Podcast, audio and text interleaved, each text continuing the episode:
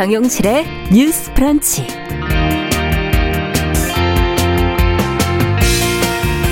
안녕하십니까 정용실입니다. 교육부가 초중고등학생들의 2학기 등교를 확대하기로 했지만 지금 코로나19 확산세가 하루 지금 2천 명대로 가팔라지면서 전면 등교는 위험한 거 아니냐, 등교를 선택할 수 있게 해달라 하는 목소리가 지금 나오고 있습니다. 이에 대해서 교육부는 어떤 입장인지 또 등교 문제와 관련해 어떤 점을 고려해야 할지 생각해 보겠습니다.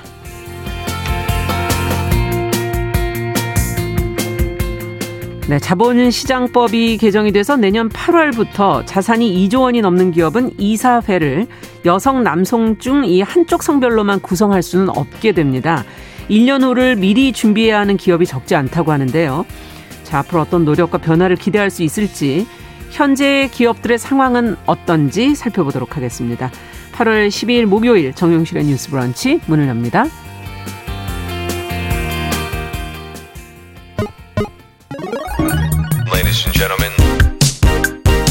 새로운 시각으로 세상을 봅니다. 정용실의 뉴스 브런치 뉴스 픽.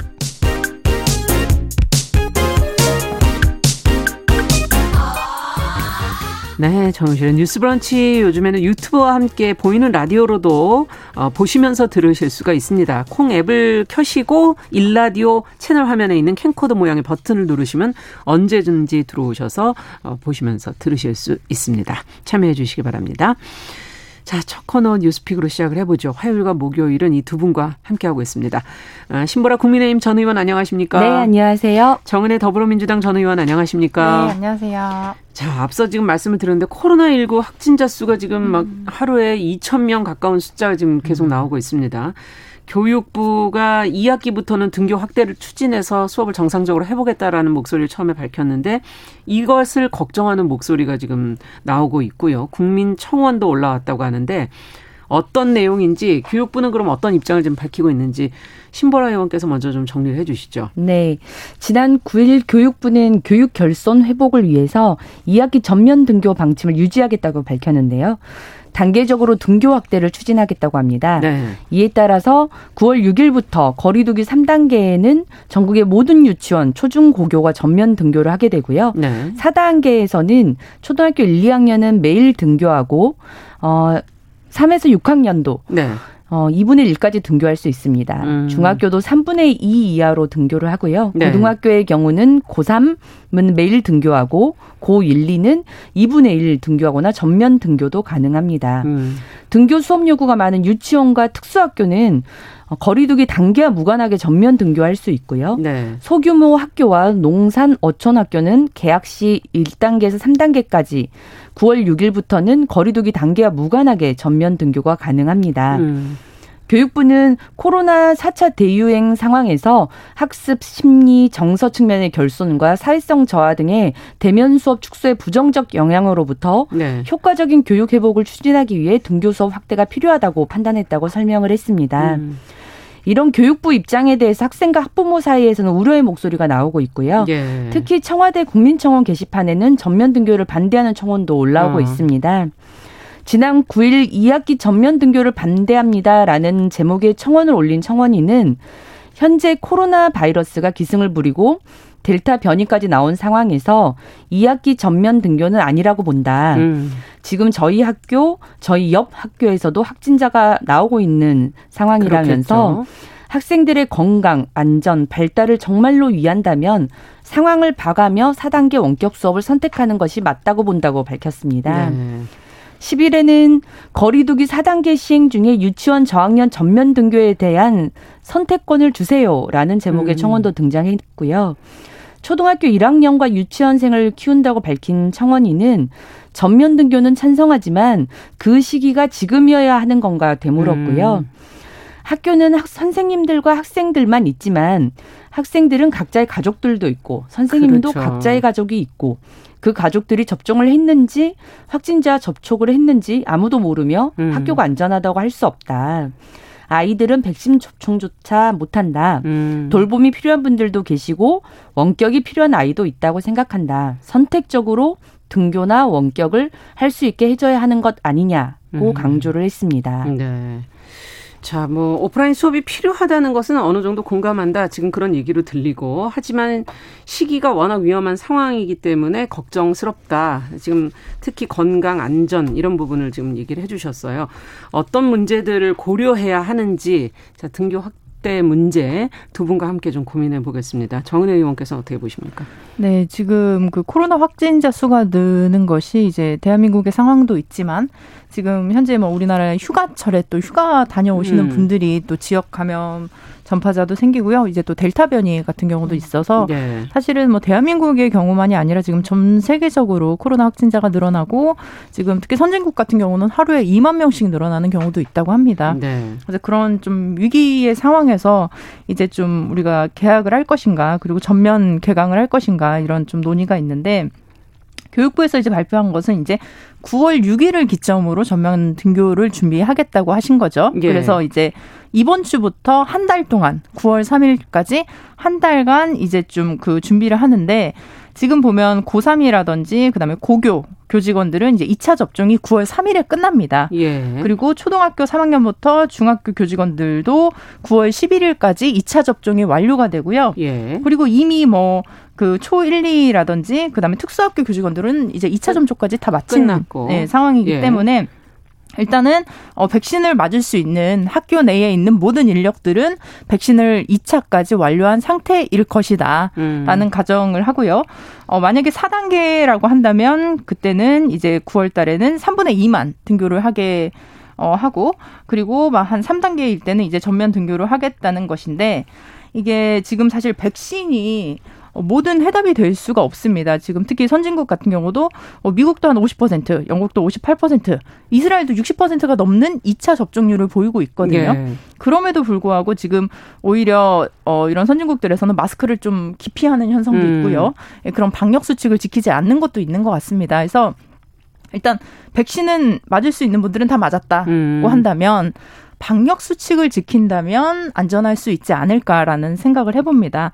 그리고 지금 그 방역 수칙에 관해서 선생님들이 굉장히 수고가 많으세요. 네. 그러니까 아이들을 그 학습적으로 지도하고 인성적으로 지도를 하셔야 되는데 그 업무와 또 이외에 안전 문제 네, 안전 문제도 해서 예. 추가로 한 5만 명 정도를 그 방역 담당할 수 있는 그 보조할 수 있는 분들을 또 배치한다고 음. 교육부에서는 또 발표를 하기도 했습니다. 예. 그래서 뭐 상시적인 환기라든지 특히 이제 급식이 마스크를 벗고 있는 시간이기 때문에 그렇죠. 그렇죠. 네, 급식할 때에 방역을 좀 지킨다면 음. 실제로 뭐 지역 감염이 높으면 학교 감염도 높지만 상대적으로 저희가 어, 올 1학기까지 봤을 때는 학교가 그래도 더 안전하다라는 평가가 있었고요. 어, 부모님들은 좀 많이 걱정이 되실 수 있겠지만 예. 앞으로 우리가 요즘 최근에 우리가 하루에 한 40만 명씩 백신을 맞고 있거든요. 음. 그래서 한 추석 때까지면은 이제 한 3,600만 명 정도가 백신을 맞게 될 것이고 그리고 지금 우리 정부에서는 이제 셀트리온 같은 경우는 이제 치료제를 식약청에 제출도 했죠. 네. 그래서 이제 치료제가 이제 곧 개발이 될 것이고 또 백신도 이제 충분히 좀 원활하게 수급이 될 것이고 음. 그리고 우리나라가 또 뭐 백신 허브로서의 역할도 하려고 이제 또 예정이 되어 있는데 이런 상황에서 일단 우리가 등교를 지금 일단 한 달 뒤로 이제 어, 예정을 잡고 준비를 하고 있는 거잖아요. 예. 근데 이거를 사실 우리가 뭐 10월이다, 11월이다 이렇게 무기한 연기할 수는 없는 것인 것 같고 만약에 저는 그렇게 봅니다. 만약에 9월 한 3일까지 또 너무나 좀 위급한 상황이고 예. 아이들이 어렵게 됐다라고 하면 그때 저는 또 다른 방침이 있을 것 같은데요. 그 전에는 적어도 우리가 9월에 개강을 해서 아이들이 어 좀 이렇게 사회성도 기르고 친구들과의 그런 소중한 경험을 하겠다. 음. 요즘 제가 그 아이들 놀이터를 보면 놀이터에 모래가 없어요. 예, 그 예, 코로나 때문에 모래를 싹 치우고 그 바닥에 이렇게 좀 약간 폭신폭신한 그런 음, 재질로 된 거를 많이 깔아서 네. 어, 우리 때 그 모래를 만지면서 누렸던 그 기쁨을 음. 누리지 못하는 것도 있는데요. 어, 이와 마찬가지로 이건 좀 뭐 물리적인 거긴 하지만 친구들과 정말 사실 우리가 좀 싸우기도 하고 네. 또막 서운하기도 하고 또 친구가 힘들면 공감하기도 하고 음. 이런 것들은 온라인상에서는 저는 좀 불가능한 것들이다. 없죠. 그리고 예. 그 시기가 아니면 경험할 수 없는 것이기도 합니다. 그래서 음. 우리가 어른들이 조금 더 신경을 써서 아이 들의 안전을 좀 보호해야 하지 않을까 싶습니다. 네. 어떻게 보십니까? 신무라 의원께서는. 네. 어, 실은 이제 교육부가 음. 2학기 전면 등교를 검토하겠다고 밝힌 것이 5월 중순경이었어요. 그렇죠. 그때 당시에는 일일 확진자 수가 700에서 800명대가 음. 그렇죠. 나오고 있는 상황이었 었고 네. 그래서 이제 교육부는 백신 접종을 계속하고 있는 만큼 음. 당시에는 이제 천명대 아래로 유지 관리되는 범위에서 음. 9월 전면 등교를 검토하고 있다. 네. 그리고 교사들에 대한 백신 접종도 여름 방학까지는 완료하도록 하겠다. 그렇죠. 그때가 이제 5월 중순이었는데 지금 현재 이제 전면 등교 방침을 유지하겠다고 밝힌 지금 상황은 음. 또 그때 5월과는 또 환, 아, 완전히 환경이 달라졌죠. 네. 일일 확진자 수가 2천 명대를 좀 음. 돌파했고 교사들에 대한 백신 접종도 지금 여름 방학 까지 완료하지 못하는 상태가 됐어요. 음. 왜냐하면 그 모더나 공급에 비상이 좀 걸리면서 예. 접종 간격을 최대 6주로 늘리게 됐고 네. 그래서 교사들에 대한 접종도 원래는 4주였다가 음. 5주 정도로 지금 미뤄지는 것 같아요. 예. 그래서 어 학교마다 조금 편차가 있겠지만 1주나 2주 정도 교사들의 접종이 지연되는 네, 네. 상황이기 때문에 어 이 전면 동교를 검토했을 때 상황이 좀 달라진 부분에 음. 대한 어, 학부모의 걱정이 훨씬 더 커질 수밖에 없다라고 음. 하는 거는 교육부에서도 조금 어, 인지를 하고 네. 이 상황에 대한 대처가 좀 필요하지 않을까 싶고요. 음. 이제 국민청원의 내용도 실은 전면 등교 자체를 모두 다 어, 이렇게 아예 하지 말아야 된다는 건 아니지만 시기상 좀 미뤄야 되지 않겠느냐는 음. 의견과 전면 등교를 하게 되더라도 학부모의 선택권도 함께 보장해줘야 되는 것 아니냐 음. 이런 주장들이 좀 많이 보이는 것 같습니다. 네. 그래서 댓글도 보면 너무 걱정이 돼서 아예 가정학습을 음. 하겠다.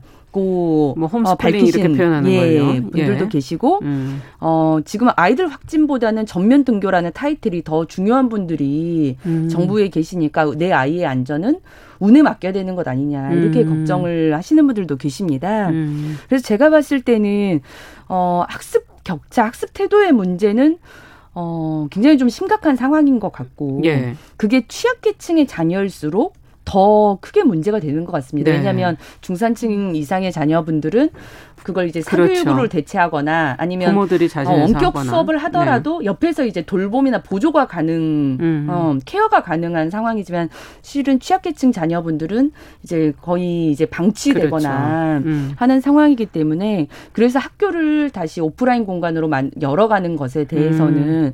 일정 정도 필요하겠지만 이게 이제 코로나 단계가 확산되고 이게 어, 심각해졌을 때마다 실은 학부모분들도 자녀들의 대처들이 실은 제가 제각각이었거든요. 음. 어떤 분들은 아예 아이를 밖으로 내 보내지도 않는 않고, 분도 있고 어, 예. 어디 야외에 나가거나 이런 것들 자제하는 분들도 음. 계셨기 때문에 어그 아이가 교육에 있어서 완전히 소외되지는 않도록 하는 인프라 음. 장치가 구축이 된다면 그런 부분에 대한 선택권도 음. 어, 좀 존중해줄 필요는 저는 있다라는 네. 생각이에요. 근데 이제 실은 우리 코로나가 지금 발생하고 우리가 이게 대해서 대응한 지도 한 1년 반 가까이 그렇죠. 되는데 네. 원격 수업이랄지 이런 것들을 시작을 했지만 음. 그런 인프라 구축이 여전히 아직도 잘 안 되고 있어요. 그래서 음. 이걸 오프라인 수업으로 돌리고 어, 전면 등교를 하더라도 어, 학부모의 이제 선택권을 존중한 측면에서 네. 오지 않아도 된다라고 하면 그 집에 있을 때도 실시간으로 그 수업을 받을 음. 수 있도록 하고 음. 그게 오프라인 수업 에 비해서 양질의 문제가 별로 떨어지지 않는 조건이 음. 형성이 돼야 되는데 네, 실은 그게 1년 반 동안 정부 예산이 음. 투여됐다고는 하지만 그렇게 이제 잘 되고 있지 않는 것들이 음. 여러 보도에서도 많이 나오고 있는 것 같습니다. 그렇군요. 특히 음. 원격 수업 예산 같은 경우에는 음. 오히려 취업 취약계층의 PC나 음. 이런 것들을 지급해 주는 게 아니라 학 학교나 교사들의 인프라 구축에 더 많이 쓰였다고 해요. 네. 보면 어, 초중고에 기가급 무선망을 설치하는 예산, 음. 교사들의 노후 PC를 교체하는 예산들에 훨씬 더 많이 쓰였다라고 음. 하는 지적도 나오고 있습니다. 음. 그래서 정작 원격 수업용의 스마트 기기 같은 경우는 워낙 이 화면이 작아서 아이들의 집중도가 훨씬 떨어진다. 그렇죠. 차라리 PC랄지 이런 것들을 보급하게 해서 아이들이 어, 화면으로도 잘 볼수 음. 있고 집중할 수 있도록 해야 되는데 그런 예산도 굉장히 부족했다. 네. 그래서 어 여전히 이제 코로나를 네. 극복하기 네. 위해서 선택권 보장과 함께 그런 음. 인프라 구축들이 실질적으로 잘 구현되는 조건들을 같이 음. 구비해야 되는 것 아닌가 네. 생각도 전제되는 듭니다. 부분도 얘기해 주셨고 학부모의 선택권, 뭐 환경에 따른 어, 변화 환경 변화된 환경에 따른 그 어, 방법의 선택 뭐 이런 것도 지금 지적을 해주셨어요. 어떻게 보십니까?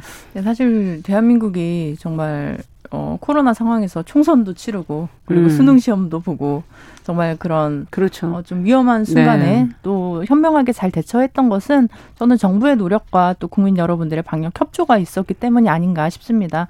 물론 많이 좀 저도 아이가 있지만 되게 좀 음. 불안하실 수도 있겠지만 뭐 그런 저는 선택권 같은 것도 어, 좀 고려해보고 음. 우리가 보장을 해줘야 한다고 생각하고요. 음. 그런 인프라 구축과 함께 어, 저는 사실 아이들이 빨리 좀 뛰놀고 학교에 가서 친구들이랑 좀 부대끼고 그렇죠. 이런 음. 경험들을 좀 하길 바랍니다. 네.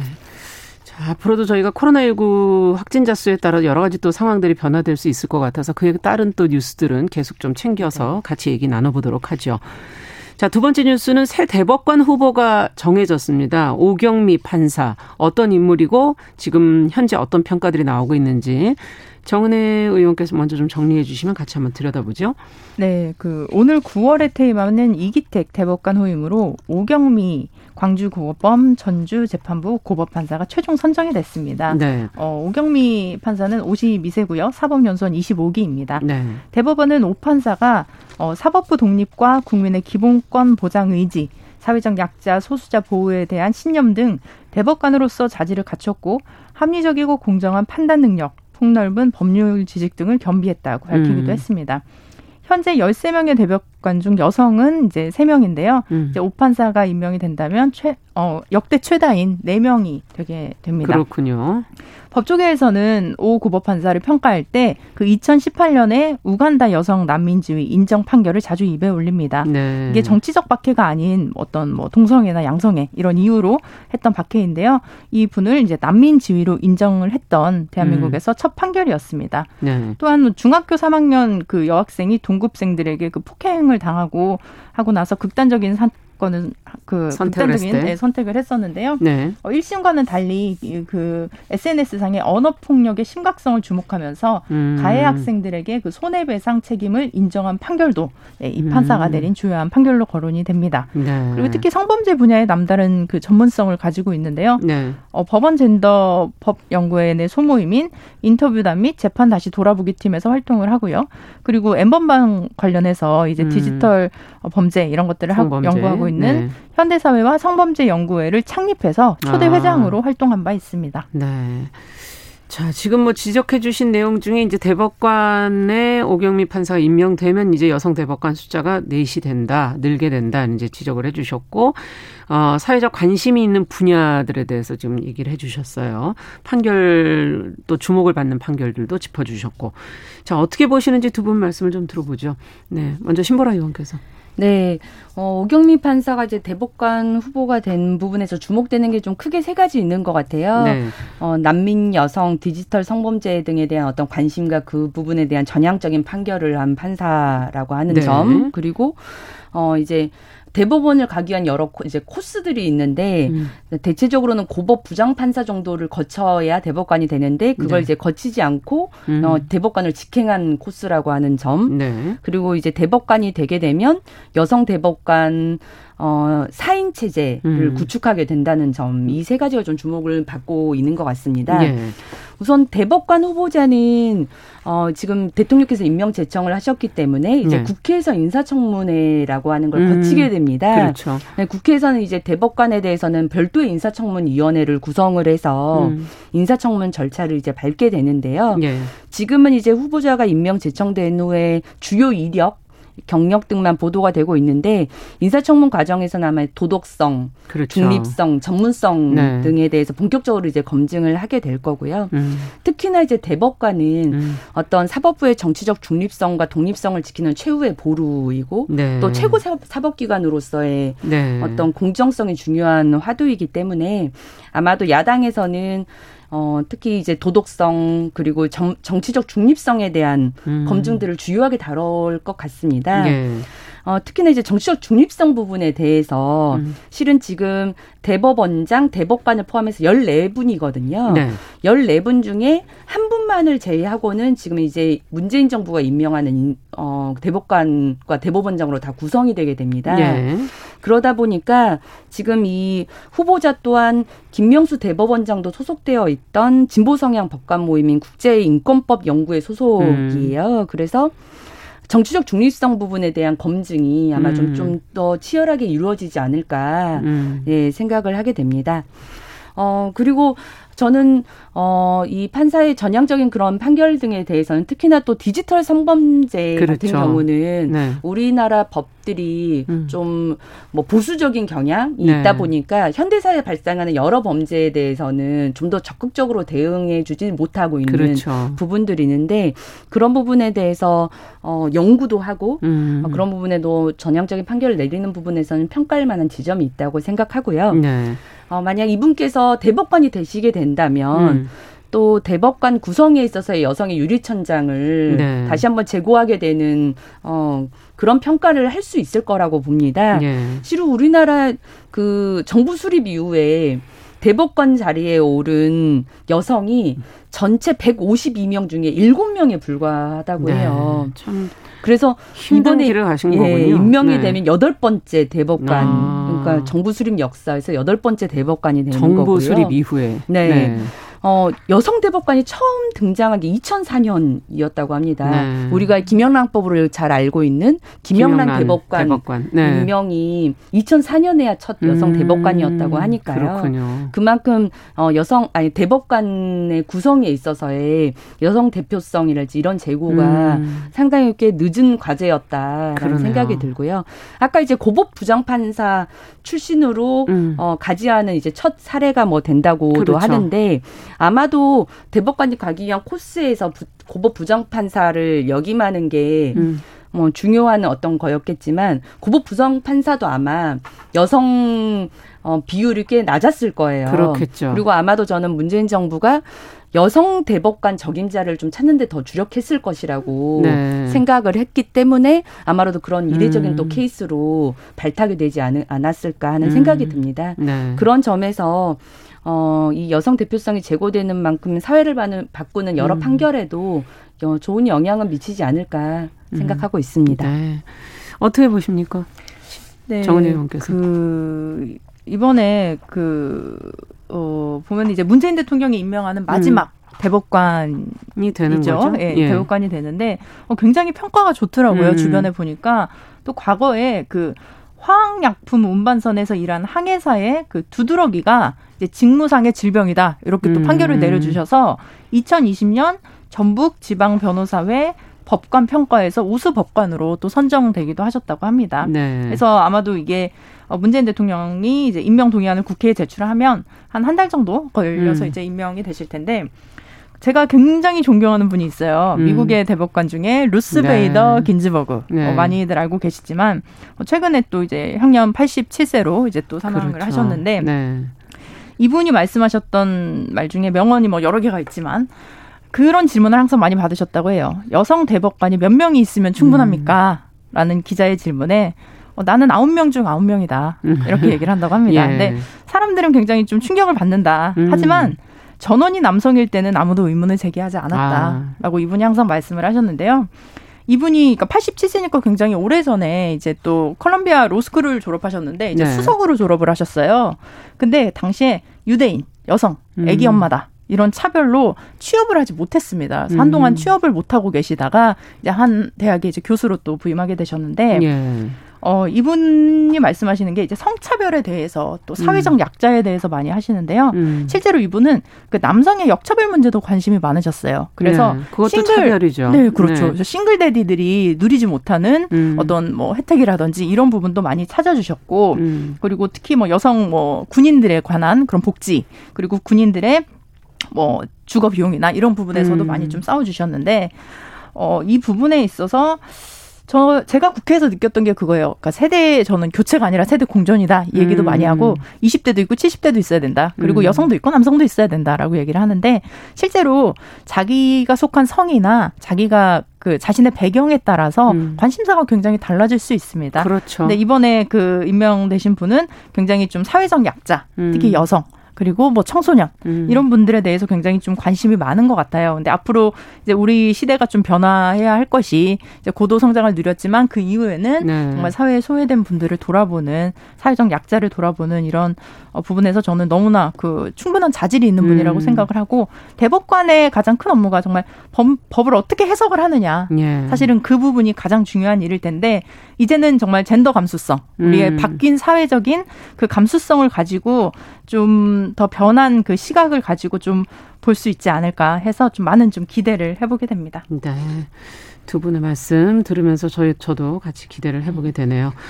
자, 오늘 말씀은 여기까지 듣도록 하겠습니다. 아, 뉴스픽 정은혜 신보라 전 의원과 함께 이야기 나눠봤습니다. 말씀 잘 들었습니다. 감사합니다. 네, 감사합니다. 감사합니다. 자, 정용실의 뉴스 브런치 듣고 계신 지금 시각 10시 31분이고요. 라디오 정보센터 뉴스 듣고 오겠습니다.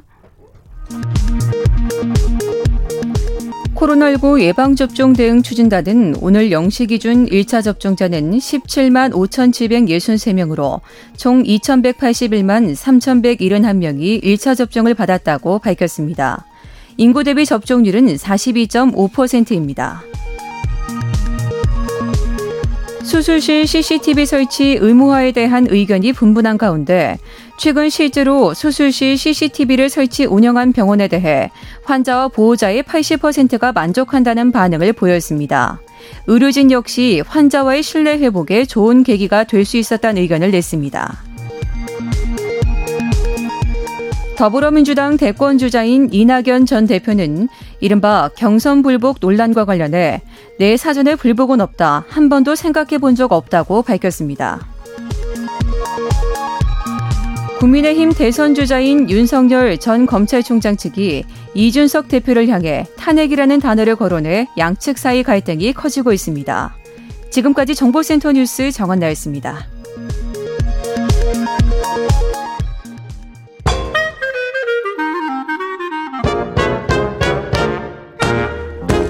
모두가 행복한 미래 정용실의 뉴스 브런치 네.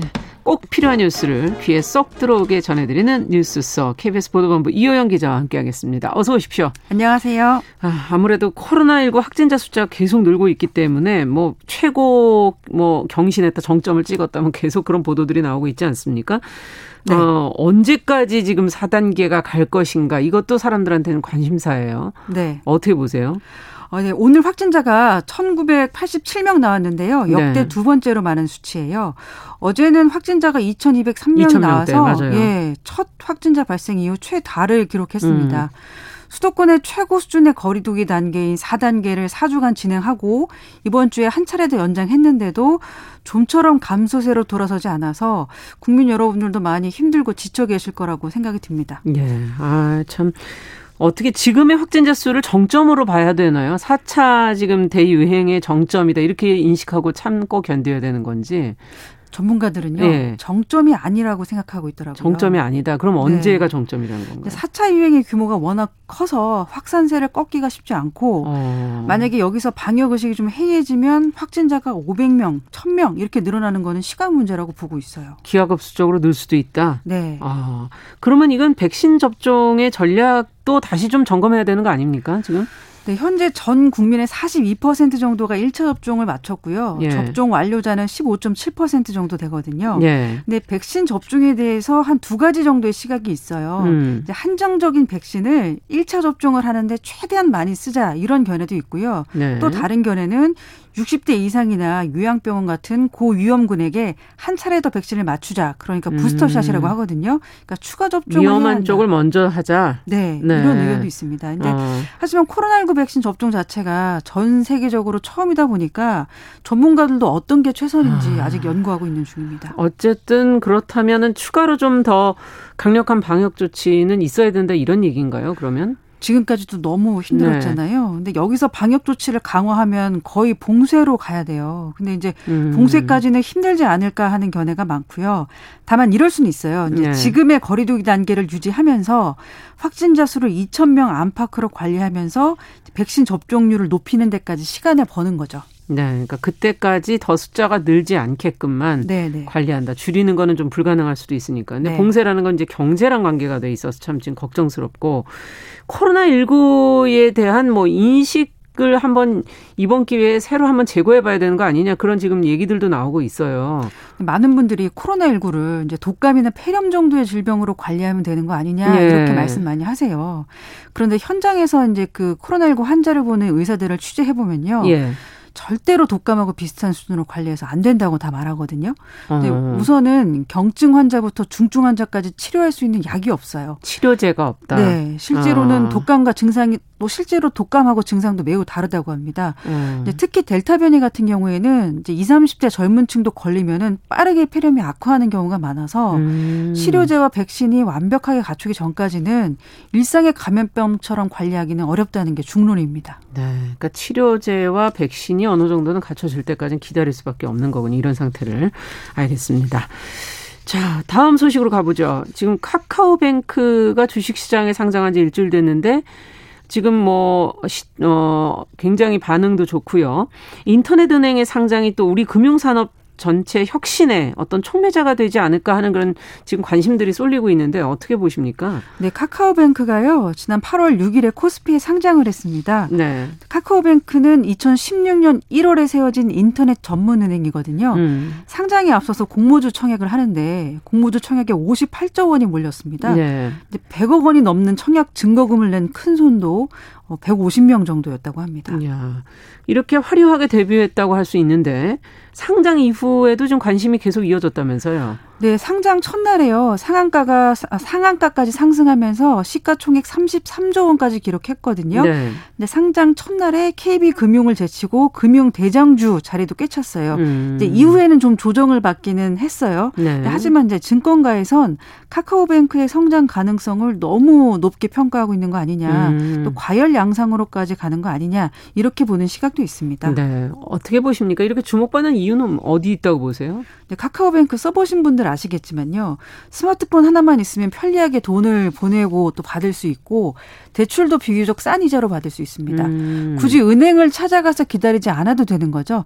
이런 디지털 시대의 금융 플랫폼을 활용한 영업 방식이 전통적인 은행과는 분명히 차별화되어 있는 거예요. 네. 그래서 높은 가치를 평가받은 걸로 보입니다. 네. 기존 은행들은 굉장히 위협적이다 이렇게 느끼겠어요. 그렇죠. 이제 카카오의 미용자 수가 1,615만 명 정도 되는데 경제활동 인구의 57%에 달합니다. 아. 게다가 요즘 젊은 층인 MZ 세대에는 기존의 은행보다 카카오뱅크를 더 친숙하게 생각하거든요. 음. 또 기존 은행들이 오프라인 점포를 운영하는데 이 점포 운영비를 절감해서 금리 경쟁에 활용할 수 있다는 강점이 있습니다. 아, 금리 경쟁에서 유리해질 수 있다. 지금 디지털 정보에 아무래도 뒤처질 수밖에 없는 고령층, 소외계층을 제외하면 어, 이렇게 돈을 주고받는 은행 업무는 필요는 하지만 은행 자체가 과연 필요한 건가 이런 생각도 들기도 해요. 네, 전문가들은 이제 은행업이 장소를 넘어서 돈과 정보를 주고받는 행위 중심으로 바뀌고 있다고 판단하고 있어요. 음. 이제 앞으로 전통적인 금융기관의 혁신은 불가피한 시대가 됐다는 거죠. 네. 뭐 기존 은행도 변화를 해야 되겠네요.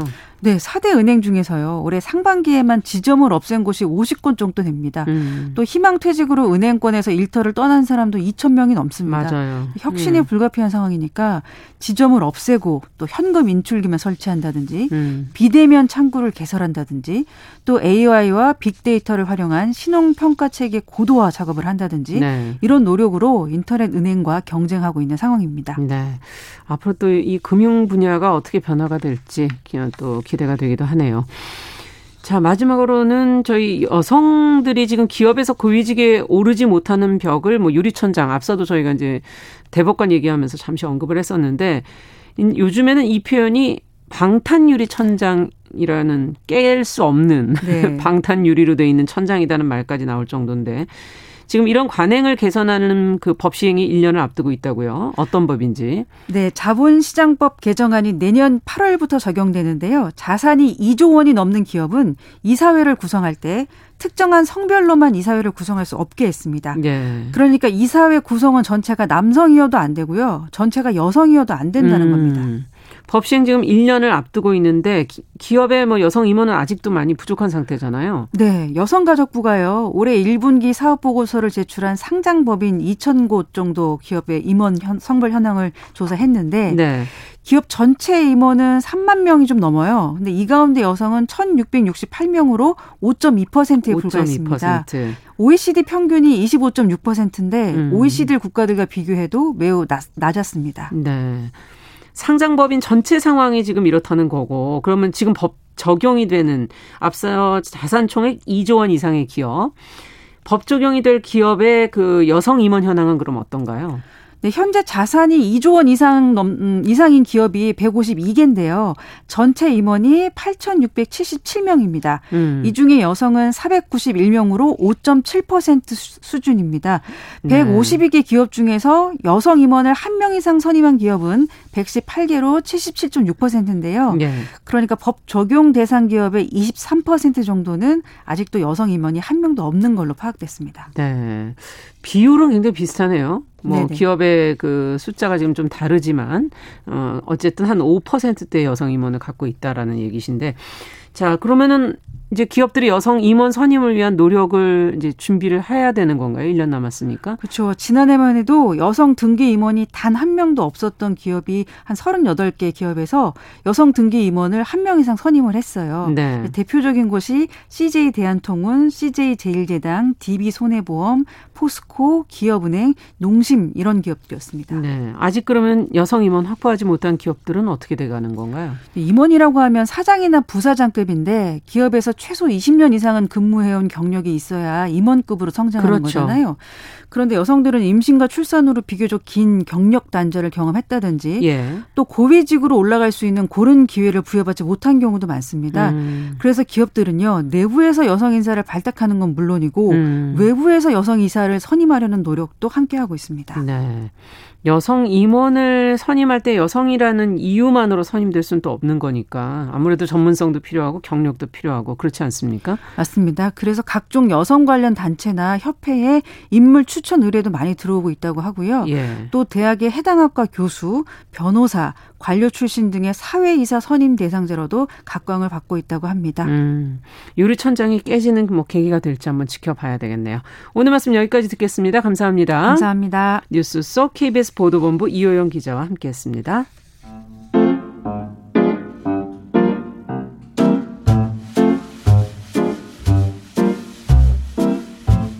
정용실의 뉴스 브런치는 여러분과 함께합니다. 샵 9730은 짧은 문자 50원, 긴 문자 100원으로 모바일 콩과 유튜브는 무료로 참여하실 수 있습니다.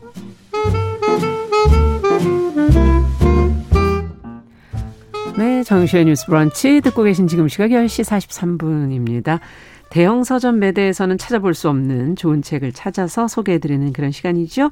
동네 책방 오늘은 고요사사의 차경희 대표 자리해 주셨어요. 어서 오세요. 네, 안녕하세요. 오늘은 어떤 책을 읽어볼까요? 네, 오늘 소개해드릴 책은 음. 박연준 시인의 신간이고요. 음. 에세이입니다. 쓰는 기분이라는 제목인데요. 예. 혹시 제목만 보셨을 때는 어떤 책일 것 같다는 예상이 좀 드시나요? 뭔가 글쓰기에 관한? 네. 네, 맞나요? 네, 제목 그 다이런 그이긴 한데, 근데 저는 처음에는 제목 읽었을 때는 아 박연준 시인이 뭔가 작가로서 아. 자신의 읽고 쓰는 삶에 대한 일상을 썼나? 그렇죠. 워낙에, 본인이 쓰는 그 기분. 네네. 워낙에 음. 이제 에세이를 많이 쓰기도 그렇죠. 했고 되게 세밀한 대중적이고. 글들이 예, 매력적인 작가로 알려져 있어서 쓰는 삶에 대한 이야기인가라는 음. 예상을 했는데요.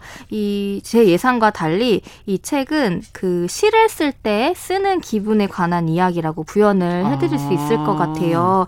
그동안 이 동네 책방 코너에서 제가 시도 소개해드리고 싶은 마음이 좀 컸는데 몇 번 그래도 한두 번은 해주셨어요. 네, 뭐 출간 네. 소식을 알려드리거나 음. 이제 뭐 신민아 시인의 그 시에 그렇죠. 관한 만화 하나를 소개를 해드리거나 그렇게 했어요. 그런데 이 시집 자체를 내용이나 특징을 설명하고 소개하는 것은 사실 좀꽤 음. 까다로운 일이라는 생각을 갖고 있거든요. 네. 그래서 그 점이 못내 아쉬웠는데 이 시에 관한 이 독특한 에세이가 출간됐다는 소식을 듣고는 좀 반가운 마음이 컸습니다. 음. 이책 쓰는 기분은 이제 시인 박연준이 작가로서의 쓰는 삶에 대한 이야기를 썼다기보다는 이 박연준이 건네는 시를 쓰는 삶으로의 아. 초대장에 가까운 에세이라는 생각이 들더라고요. 야, 시를 쓰는 삶이다. 네. 이거는 시인들한테나 가능한 얘기고 일반 분들도 물론 시를 네. 쓰는 분들도 계시지만 흔하지만은 않아서 또 그렇지만 시인을 꿈꾸시는 분들은 꼭 읽어보고 싶어지는. 네, 맞아요. 음. 제가 서점을 내서 그런지 은근 가끔 예. 고백을 받을 때가 있어요. 처음에 좀 친밀해지는 단계에서 예. 갑자기 어느 날 예. 사실은 예. 내가 직장도 있고 일을 하는 분인데 아.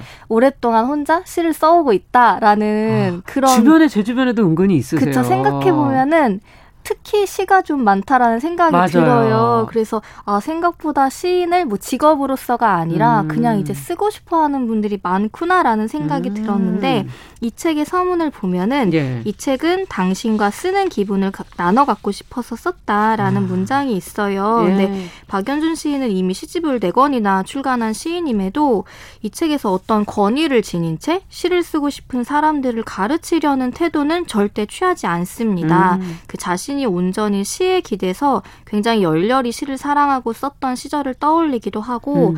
누구든지 시 쓰는 것에 좀 열려 있는 마음이 되면 좋겠다. 라는 그런 마음이 곳곳에 느껴져요. 그렇군요. 그래서 사실 저는 시를 쓰고 싶다는 생각은 안 하는 사람 쪽에 가까운데도 저도요. 좀 개인적으로 되게 흥미있게 읽었어요. 아. 그리고 이 책에 흥미를 더해준 게 이 앞에 실려 있는 편집자가 박연준 시인에게 출간 작업을 권유할 때 이제 썼던 메일이 있다고 해요. 예. 한번 읽어봐 주시면은. 어, 그럴까요? 네. 그, 그런데 저는 문득 궁금합니다.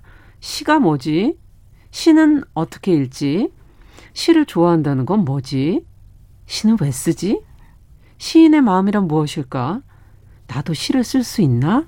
하는 그런 생각은 우리가 각자의 방에서 매일 시를 쓴다면 이 세상이 달라지지 않을까까지 이르렀습니다.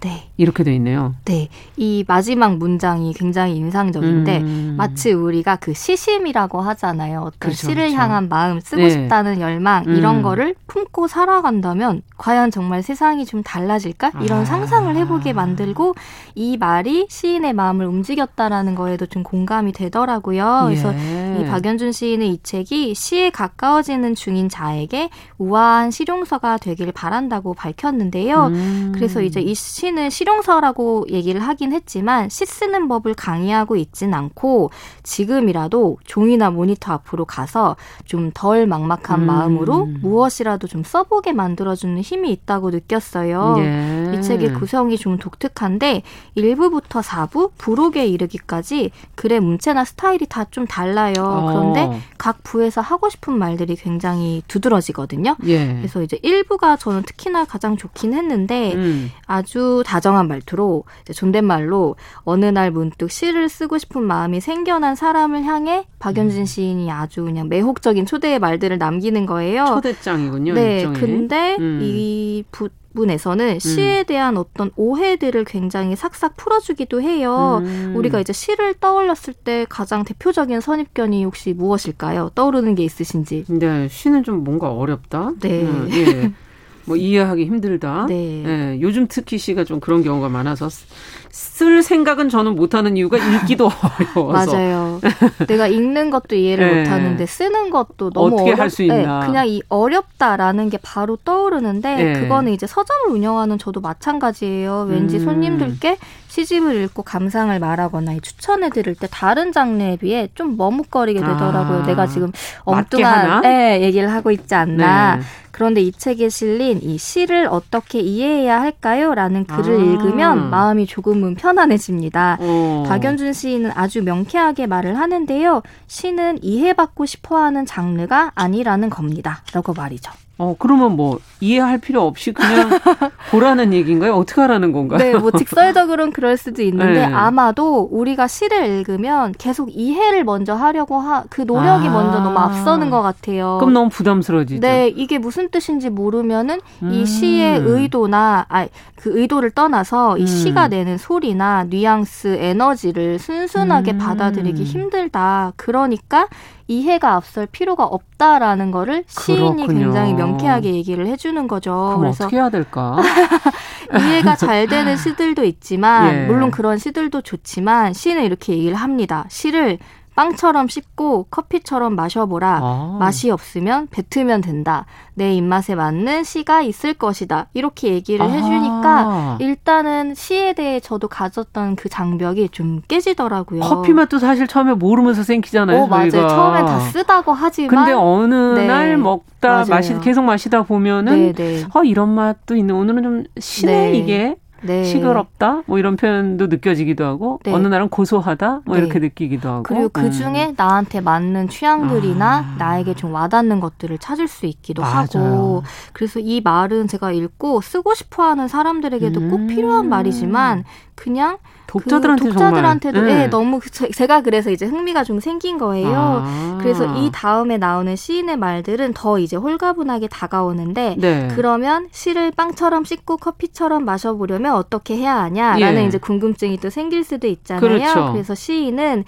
이제 로르카라는 시인의 말을 인용하면서 시는 입으로 읊는 것, 책 속의 시는 죽은 것이라고 말하는데 음. 이 시를 입술로 직접 소리내어 읽을 때 그 음악성을 깨울 수 있다라는 뜻으로 읽혔어요. 음. 그래서 소리내어 읽다 보면 언어로서 시의 뜻을 이해하는 게 아니라 마치 낯선 장르의 음악이나 외국어도 그냥 여러 번 반복해서 듣다 보면 왠지 귀나 몸이 자연스럽게 익숙해지죠. 네, 그게 어떤 의미인지는 몰라도 음. 이해하고 있다라는 느낌이 들 때가 있잖아요. 맞아요. 그래서 이런 식으로 소리내 읽으면 시와 조금 더 가까워질 수 있다. 이런 이야기도 담겨 있습니다. 네. 언어의 어떤 아름다움을 보 여, 주는 것이 시라면 네. 정말 그냥 입에서 웅얼웅얼 네, 네. 하다 보면 그게 아름다우면 네. 될 수도 있는 거구나. 네, 그냥. 확실히 이제 예. 혀를 굴려서 내는 음. 소리도 단어를 다르게 받아들일 수도 있고 이, 저도 서점에서 시소설 낭독을 일 때문에라도 많이 하 하는데 근데 들을 때 특히 저는 어떻게 읽었는데 음. 다른 분들은 또 다르게 읽죠. 네, 그 글이 전혀 다른 느낌으로 음. 다가오는 순간이 있어요. 그래서 저도 좀 지금 이 방송을 들으시는 분들도 맞아요. 좀 용기 내서 혼자라도 읽어보고 그 혼자 읽다가 네. 또옆 사람이랑도 읽어보고 그러면 시에 대한 느낌을 음. 조금 더 친숙하게 가질 수 있지 않을까라는 생각이 들고요. 네. 또 하나는 시는 평가할 수 없는 장르라고 또 강조하기도 음. 해요. 이제 본격적으로 시를 쓰기 시작한 분들은 보통 합평이라는 걸 합평? 하는데 합평? 네, 음. 합평. 서로가 쓴 시를 스승이나 모임 사람들에게 보여주고 음. 서로 서로 평가해 주는 그런 평가한다는 자, 얘기군요. 네, 자리라고 예. 해요. 근데 굉장히 냉혹한 평가가 오가기로 좀 유명한 이미지가 있는데 그래서 좋지 않은 평가를 받으면 상처를 받고 아예 시쓰기를 그만두는 경우를 저도 심심치 않게 봤어요. 예. 그런데 박연준 시인은 시 쓰는 방법론은 애초에 가르칠 수가 없고 어떤 잣대에 맞춰 평가한다는 말은 이 시랑 어울리지 않는다 이렇게 음. 강조를 합니다. 네, 네. 진짜 다른 것보다 특히 시는 소리를 내서 읽을 때 느낌이 네. 다른 거는 맞는 것 같아요. 네, 네, 읽을 맞아요. 때 소리를 내보면서 음미하고 네. 또 너무 평가하려 하지 말고 네. 그러면 두려움은 왠지 조금 사라질 떨어지고. 것 같기도 네. 하고 예. 이 메시지를 어쨌든 어 그냥 시인의 마음을 한번 이해해 본다 이런 생각으로 한번 전해보는 건 어떨까 그런 생각도 드네요. 맞습니다. 음. 이게 사실 어떻게 보면 좀 뻔한 말들 같기도 음. 하지만 시인이 굉장히 친절하고 사례를 들어서 자신의 경험을 녹여서 전달해 주니까 예. 좀 마음으로 와닿는 말들이 굉장히 많더라고요. 예, 그렇군요. 네. 책의 구성이 아까 다채롭다는데 다른 파트는 지금 얘기를 전혀 안 했어요. 네, 음. 사실 일부가 굉장히 좋아가지고 거기서 멈춰 있어요 네, 지금. 나머지 그리고 여기에 굉장히 음. 비밀들이 많이 숨겨져 있어요. 그래서 음. 제가 지금 여기서 다 설명을 하는 게 죄송한 마음. 마음이 들 정도인데 시인에게 이제 2부에서는 실제로 마치 작업실에 앉아서 시를 쓰는 풍경을 음. 전달하듯이 뭐 연필로 초고를 쓰고 모니터 앞에서 퇴고하는 과정에 대한 이야기가 담겨 있다라든가 창작의 기쁨이 기쁨에 빠져 있는 지인이 아 내 인생 내가 지금 최초로 갑으로 살고 있는 것 같아 야. 이런 말들을 남기는 순간들이 담겨 있어요. 야, 그리고 이거 굉장히 솔깃하네요. 되게 네. 와닿는 직접적인 말이죠. 그러네요. 내 인생의 예. 갑이 된 느낌이 어. 쓰면서 처음 느꼈다라는 음. 말이라던가 그리고 3부에서는 세상에 인정을 받는 시인 그러니까 등단을 하고 싶은 음. 사람들에게 꼭 전하고 싶은 굉장히 진곡한 마음들이 담겨 음. 있고요. 음. 4부에서는 시인이나 시쓰기에 대한 보편적 질문들에 답을 해줘요. 음. 그래서 뭐 예를 들어 지하철에 붙어 있는 시에 대해 어떻게 어. 생각하는지 그거에 대해 맞아요. 시인이 굉장히 냉정하면서도 현실적인 이야기를 해요. 어. 그래서 사실 1부에서는 되게 다정하게 말을 했다면 뒤로 갈수록, 음. 냉철하고 현실적인 조언들이 담겨 있는데 음. 특히나 마지막 부록에 이 박연준 시인과 시 쓰는 모임을 하는 사람들의 후기도 그렇고 아. 임소라라는 시인자 소설가와 박연준 두 시인이 나눈 시에 대한 대담까지 실려 있는데 어. 이 대담은 굉장히 박연준 씨에 대한 진지한 이야기, 음. 여성 시인에 대한 이야기가 담겨 있어요. 음. 그래서 후반으로 갈수록 온기를 잃지 않으면서도 아주 꼭 필요한 차가움을 유지하는 시쓰기에 대한 조언들이 고민과 함께 담겨 있습니다. 네, 마지막 쓰는 사람, 당신은 네. 질문하는 사람입니다. 인생에 대해서 어떤 질문이 있는지 그 질문을 풀어가는 게 글을 쓰는 게 아닌가 하는 생각도 다시 하게 되고 네. 끝으로 한 말씀으로 좀 정리를 해주신다면? 네, 여기에서 많은 말들이 좋았는데 이제 최선은 선의 적이다라는 말이 있어요. 이 말은 최선 최고를 다해야 한다는 부담이 음. 좋은 시를 쓸 수 있는 기회를 날려버리기도 한다는 뜻 같더라고요. 아. 그러니까 처음부터 저도 너무 와닿았는데 완벽한 시를 쓰려고 하면 맞아요. 안 된다. 완벽한 글을 쓰고 싶으면 너무 욕심이 앞서서 시작을 할 수가 없는데 죽기 그... 전에 한번 하면 다행인 거죠. 그리고 죽기 전에 시 한 편은 너무 또 아쉽잖아요. 네. 그러니까 일단 꾸준히 음. 마음을 열고 순진한 마음으로 시를 사랑하자 이렇게 음. 시인은 거듭 강조를 합니다. 네, 아, 재밌게 읽었습니다. 네. 어, 박연준 시인의 쓰는 기분 어, 차경희 대표와 함께 읽어봤습니다. 감사합니다. 고맙습니다. 말씀 잘 들었습니다.